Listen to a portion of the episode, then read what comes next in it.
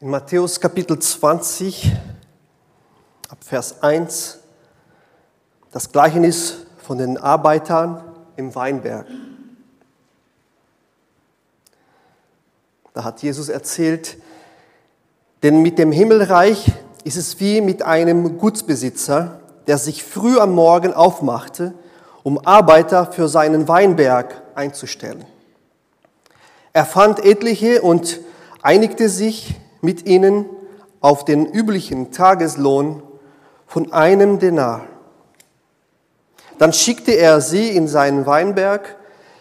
Gegen neun Uhr ging er wieder auf den Marktplatz und sah dort noch anderen untätig herumstehen. Geh auch ihr in meinen Weinberg arbeiten, sagte er zu ihnen. Ich werde euch dafür geben, was recht ist. Da gingen sie an die Arbeit. Um die Mittagszeit und dann noch einmal gegen drei Uhr ging der Mann wieder hin und stellte Arbeiter ein. Als er gegen fünf Uhr ein letztes Mal zum Marktplatz ging, fand er immer noch einige, die dort herumstanden. Was steht ihr hier den ganzen Tag untätig herum? fragte er sie. Es hat uns eben niemand eingestellt, antworteten sie. Da sagte er zu ihnen, geh auch ihr noch in meinen Weinberg und arbeiten. Am Abend sagte der Weinbergbesitzer zu seinem Verwalter, ruf die Arbeiter zusammen und zahlt ihnen den Lohn aus. Fang bei den Letzten an und hör bei den Ersten auf. Die Männer, die erst gegen fünf Uhr angefangen hatten, traten vor und erhielten jeder einen Denar. Als nun die Ersten an der Reihe waren, dachten sie, sie würden mehr bekommen. Aber auch sie erhielten jeder einen Denar. Da begehrten sie gegen den Gutsbesitzer auf. Diese hier, sagten sie, die zuletzt gekommen sind, haben nur eine Stunde gearbeitet und du gibst ihnen genauso viel wie uns? Dabei haben wir doch den ganzen Tag über schwer gearbeitet und die Hitze ertragen. Da sagte der Gutsbesitzer zu einem von ihnen, mein Freund, ich tue dir kein Unrecht. Hattest du dich mit mir nicht auf einen Denar geeinigt? Nimm dein Geld und geh. Ich will nun einmal dem Letzten hier genauso viel geben wie dir. Darf ich denn mit dem, was mir gehört, nicht tun, was ich will? Oder bist du neidisch, weil ich so gütig bin? So wird es kommen, dass die Letzten die Ersten sind und die Ersten die Letzten.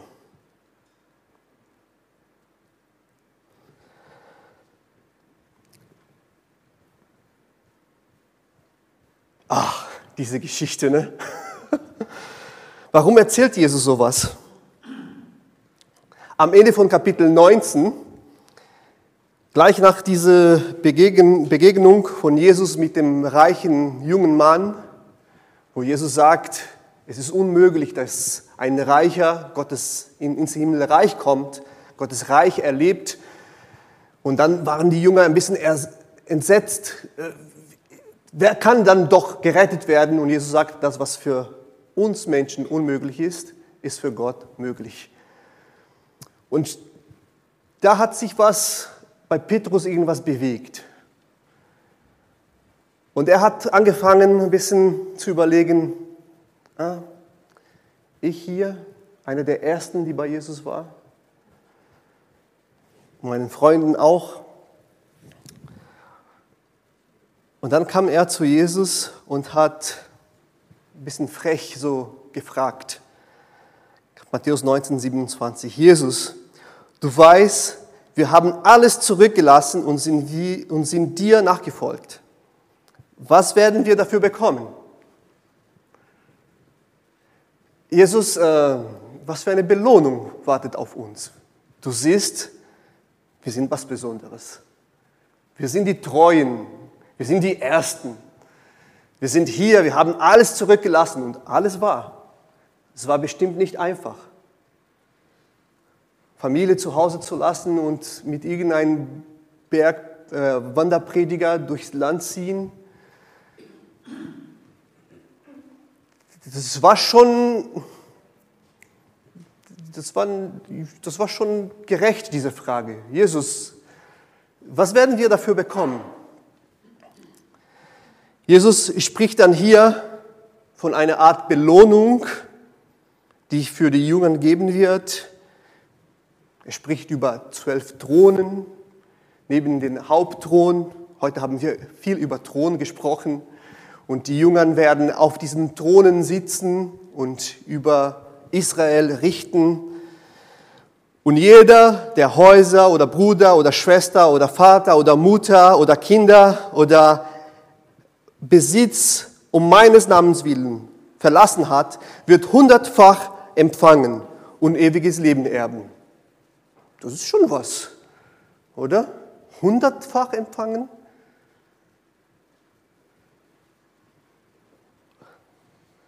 Und dann setzt Jesus noch einen Satz dazu, wo man dann das Ganze davor ein bisschen in Frage stellt. Hä? Wie meint er das genau? Dann sagt er, Matthäus 19,30, aber viele, die jetzt die Ersten sind, werden dann die Letzten sein. Und viele, die jetzt die Letzten sind, werden dann die Ersten sein. Hä? Ja. Hä? Jesus? Um diesen letzten Satz zu erklären, damit man ganz genau versteht, was davor gesagt wurde, erzählt Jesus diese Geschichte, die wir eben gelesen haben.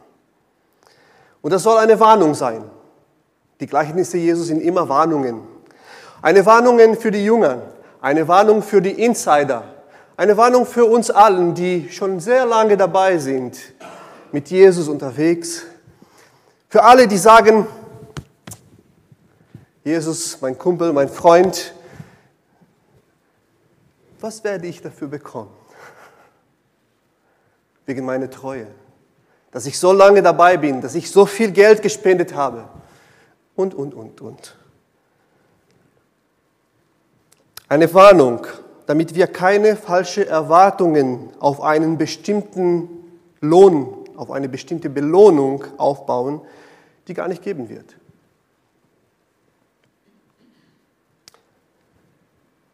Sag mir, welche Belohnungen du erwartest und ich sage dir, was du wirklich liebst.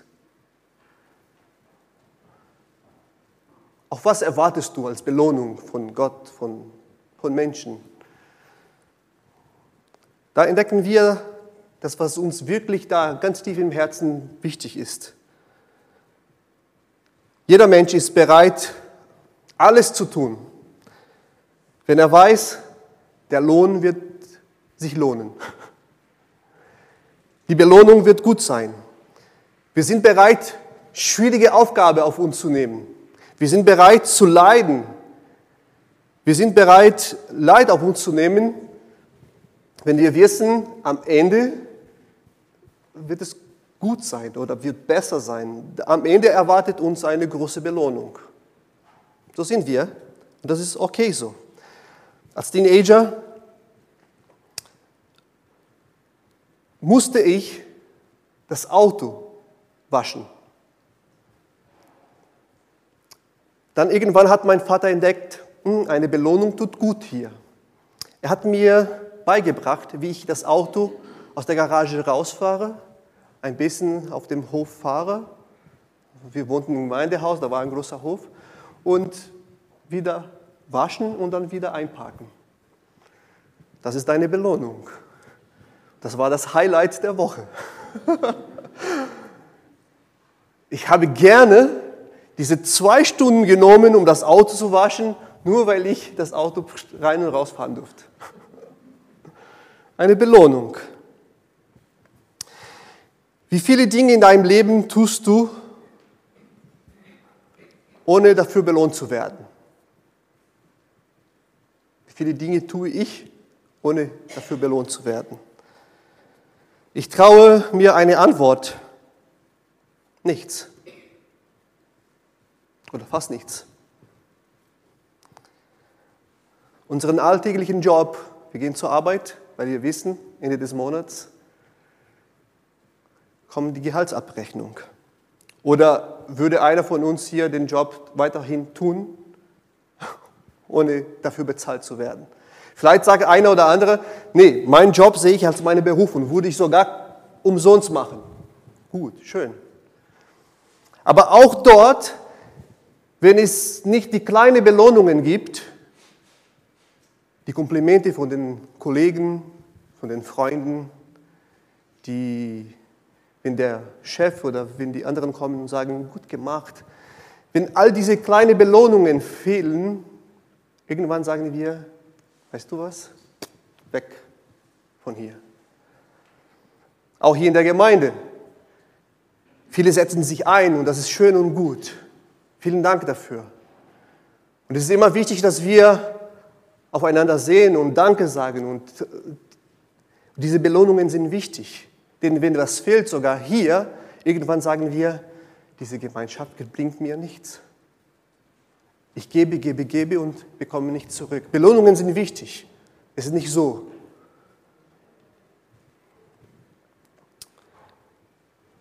Würden wir so viel spenden oder würden Menschen so viel spenden, wenn es keine Vorteile bei der Steuererklärung gäbe? Vielleicht ja, doch. Es gibt immer Fußballspieler, ne, die verdienen Millionen. Und ich bewundere immer, dass sie immer ihr Geld investieren in soziale Einrichtungen für arme Kinder. Ich spreche jetzt von brasilianischen Fußballern, die setzen sich ein und sie bauen Einrichtungen, um Kinder aus den Favelas zu holen und ihnen Bildung zu geben und sowas. Äh, und dann plötzlich entdeckt man, die tun das meistens, weil bei der Steuererklärung sie das alles abziehen können und am Ende haben sie doch mehr in der Tasche. Ich stelle das nicht in Frage, dass sie einen guten Herzen haben Aber je mehr wir belohnt werden, desto mehr Gutes tun wir. Wir machen nicht alles so umsonst. Es ist keine Anschuldigung, damit wir uns schlecht fühlen. Es ist nur eine Feststellung. So sind wir. So bin ich. So bist du. Gottes Reich, Gottes neue Welt will in uns durch unsere Beziehung eine neue Kultur schaffen.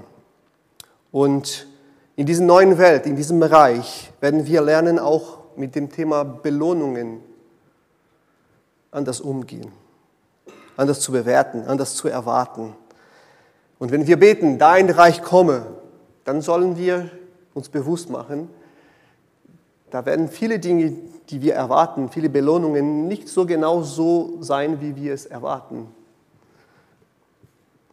In diesem Gleichnis von Jesus können wir lernen, Gott belohnt. Ja, Gott belohnt. Es wartet auf uns eine Belohnung. Amen. Und das Kriterium ist aber nicht unsere Leistungen, sondern seine Gnade. Nicht das, was wir meinen, was fair und gerecht ist,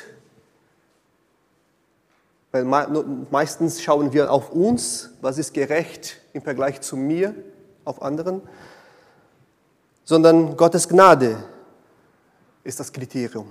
Und Gottes Gnade wird am Ende dich und mich immer wieder neu überraschen. Gottes Gnade setzt immer wieder neue Überraschungen für uns ein und diese Überraschungen können Dankbarkeit wecken oder kann zu Irritationen führen. Und das sehen wir in dieser Geschichte von Jesus. Einige waren sehr dankbar.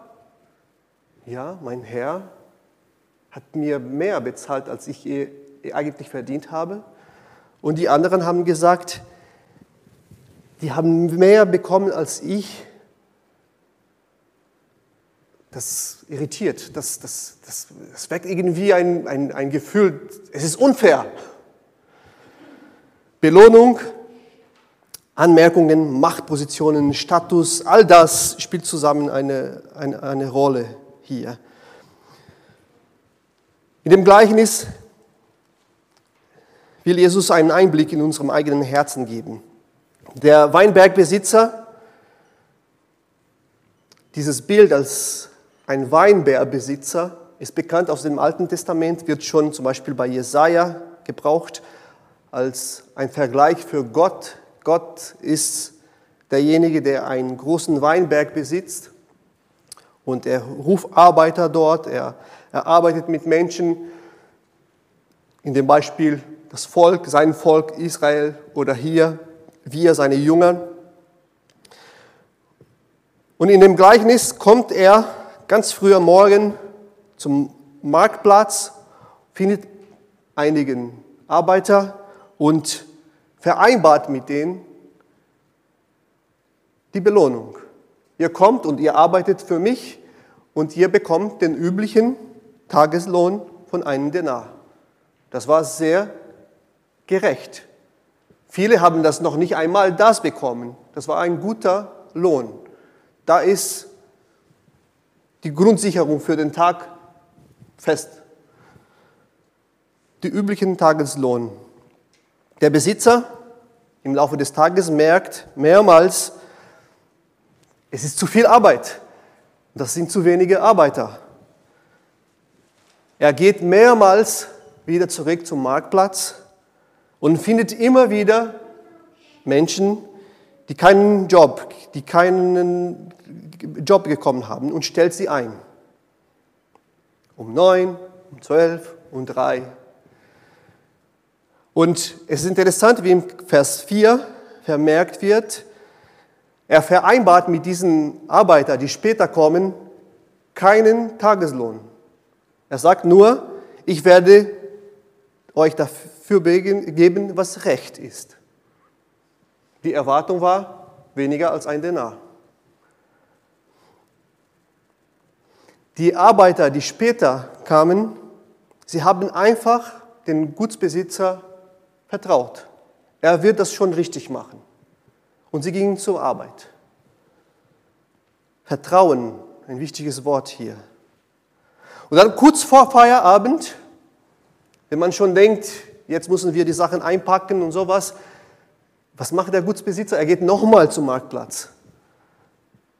Und da findet er immer noch Menschen, die keinen Job haben. Und er fragt, was steht ihr hier den ganzen Tag untätig herum?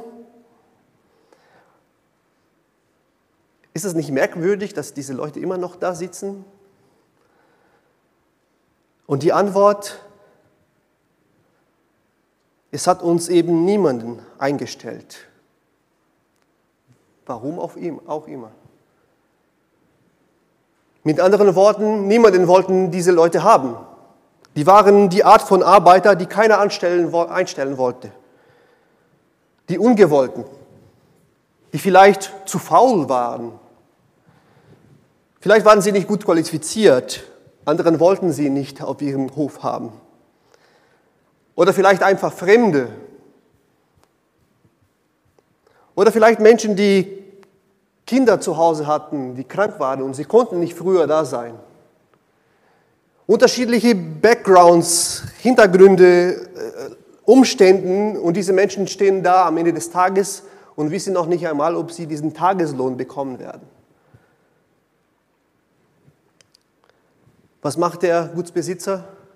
Er gibt ihnen noch eine kleine Chance, eine Stunde Arbeit. Verdient mindestens irgendwas für, die, die, für einen Kaffee am Ende des Tages.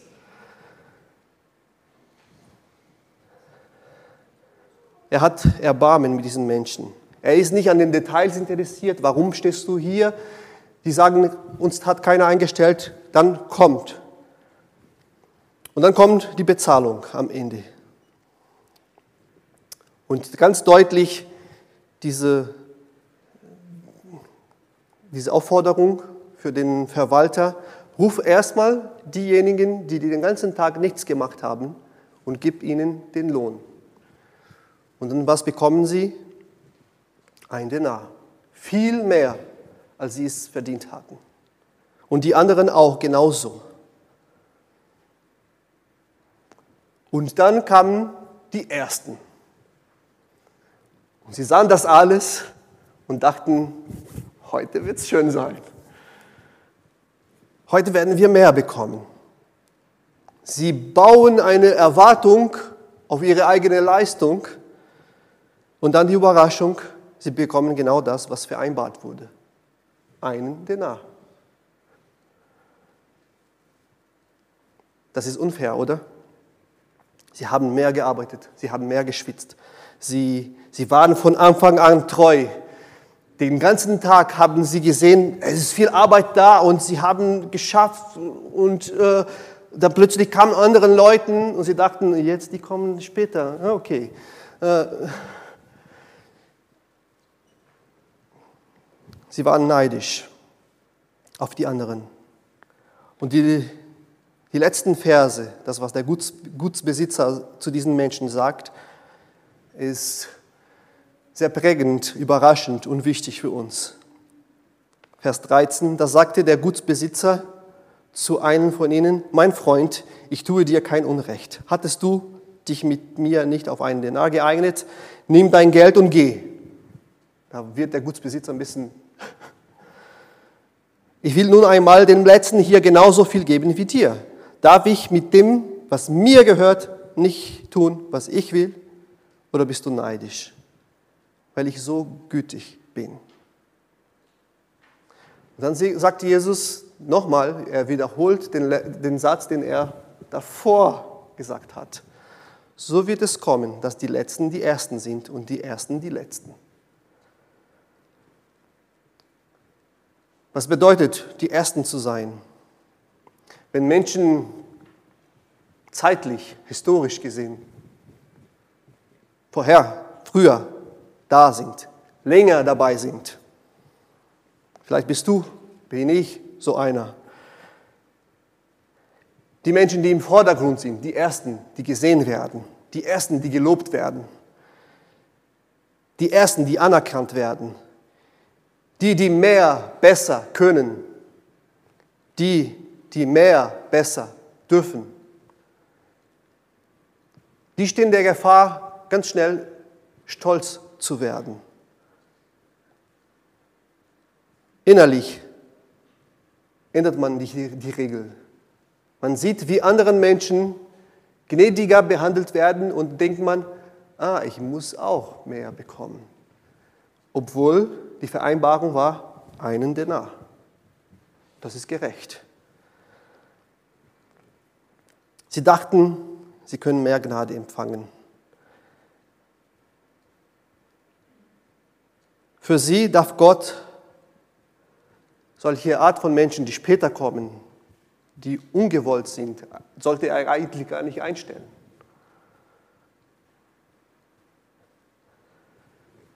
Die Ersten sind diejenigen, die zum Abendmahl kommen und wenn es gesagt wird, man soll sich selbst prüfen, sie schauen sich selbst an und sagen,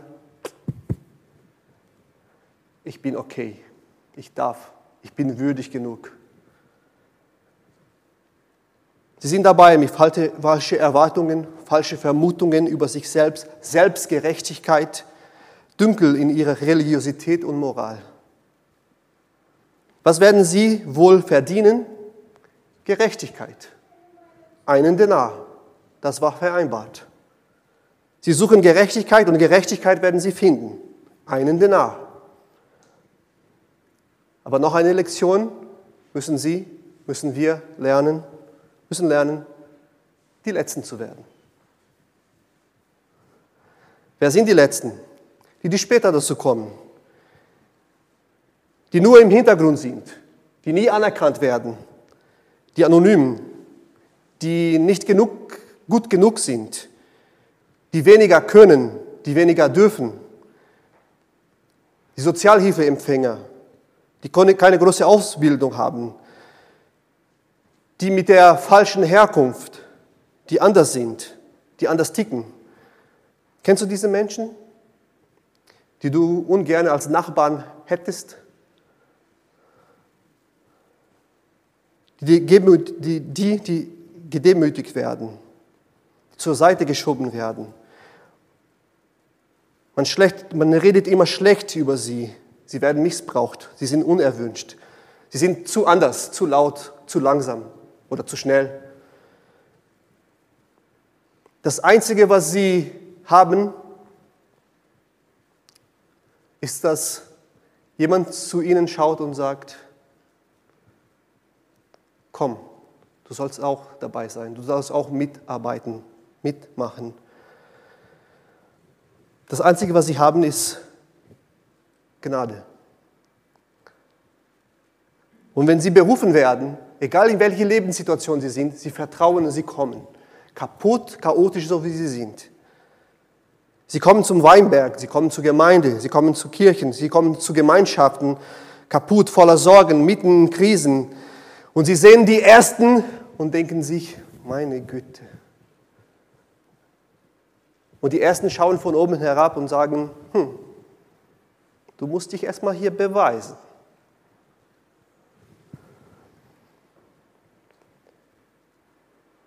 Die Sünder, die fühlen sich unwohl die Letzten. Was werden sie wohl verdienen? Gnade. Das ist das Einzige, was sie suchen. Das ist das Einzige, was sie brauchen. Das ist das Einzige, worauf sie hoffen können. Was will Jesus hier zu dir und zu mir sagen? Vielleicht bist du einer von den Letzten. Vielleicht bist du einer von den Ersten. Vielleicht sind wir in der Mitte, wissen wir nicht. Im Gottesreich ist es nicht so, dass am Ende einige mehr belohnt werden, weil sie schön religiöses geleistet haben. Was wir am Ende bekommen, ist nichts mehr, nichts weniger als Gnade und Gott selbst, an seiner Gegenwart zu sein. Im Gottes Reich gibt es nicht diejenigen, die mehr haben und diejenigen, die weniger haben. Entweder sind wir im Gottes Reich und sind wir Erben von alles oder wir haben nicht verstanden, worum es geht. Gott schließt mit uns keine Verträge, damit wir Leistungen bringen. Er schließt mit uns ein Bündnis, in dem er alles verspricht, in dem er uns alles schenkt indem wir er uns von uns alles verlangt.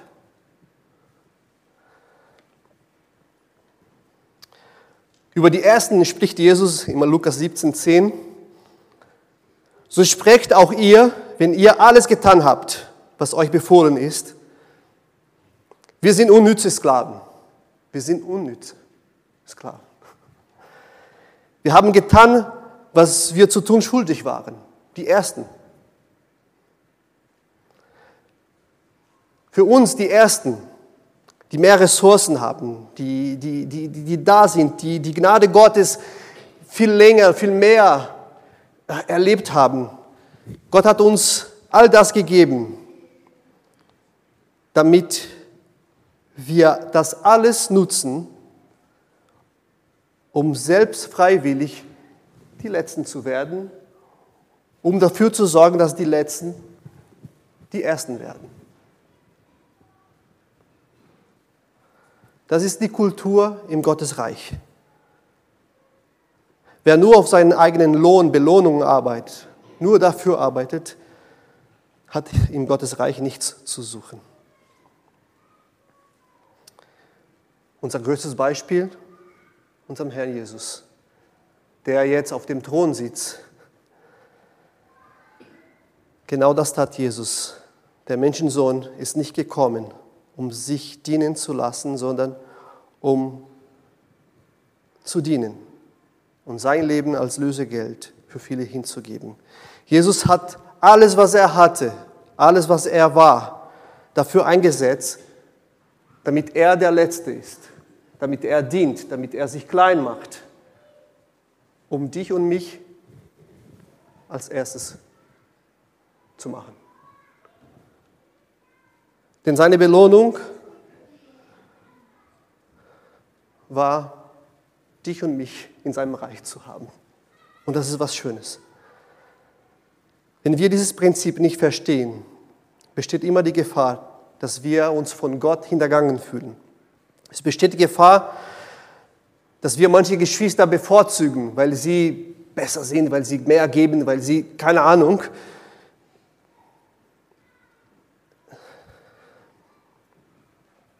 Wir im frommen Kreisen, wir stehen in dieser Gefahr ständig und wir müssen immer wieder schauen, dass wir nicht wie die ersten Arbeiter werden. Denn Gott, der Weinbergbesitzer, was ist seine Hauptbeschäftigung den ganzen Tag? Er schaut sich seinen Weinberg, die arbeitet, die Arbeiter. Er geht immer wieder zum Markt und sucht anderen Arbeiter. Er ist, er ist den ganzen Tag bis zur letzten Stunde dafür, damit beschäftigt, anderen zu berufen und hierher zu bringen.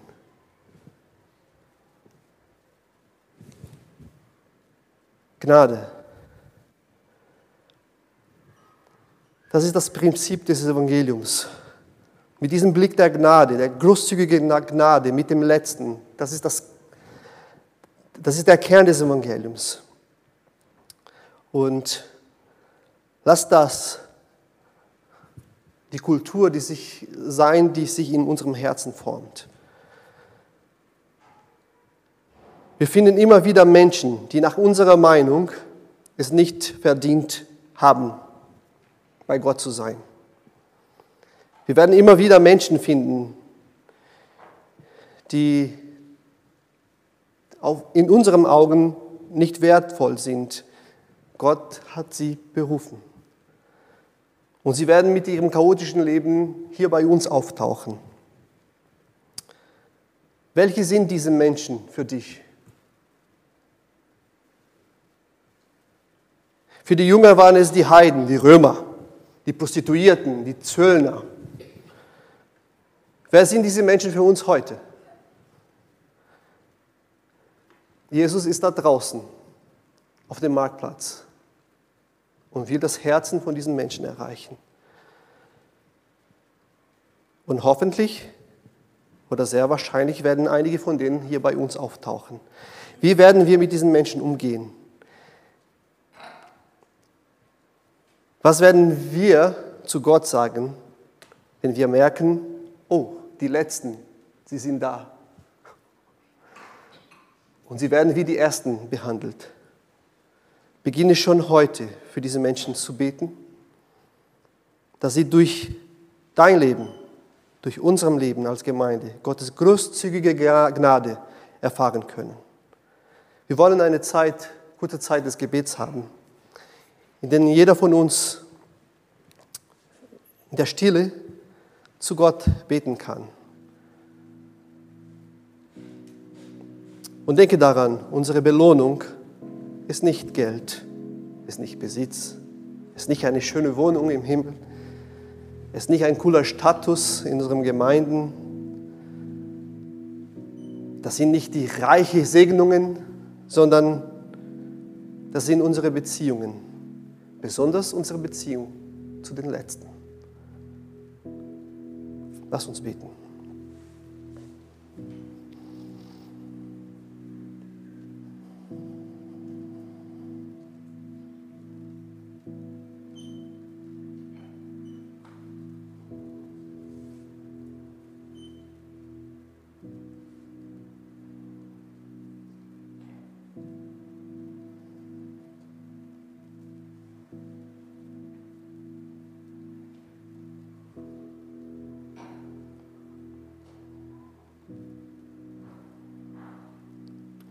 Jesus, deine Gnade ist unendlich groß. Allein durch Gnade stehen wir hier und wir dürfen uns deine Kinder nennen, allein durch Gnade. Hilf uns, diese Gnade immer wieder neu zu verkörpern in der Beziehung miteinander. Amen.